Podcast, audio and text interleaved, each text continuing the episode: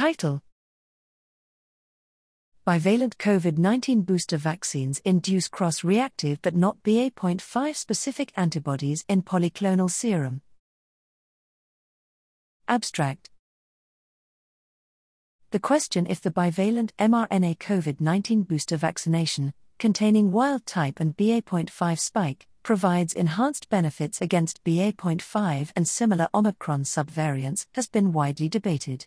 One concern was an original antigenic sin like effect which may redirect immune responses to the bivalent vaccine towards the wild type spike and may block de novo generation of BA.5 specific antibodies. Here, we characterized the response to the bivalent vaccine and we performed antibody depletion experiments. Interestingly, when we depleted serum of all antibodies to wild type RBD, we also removed all reactivity to BA.5 RBD. This suggests that all antibodies induced by the bivalent vaccine, at least with the limit of detection of our assay in polyclonal serum, are in fact cross reactive. This further suggests that, on a serum antibody level, the bivalent vaccine did not induce a de novo response to BA.5.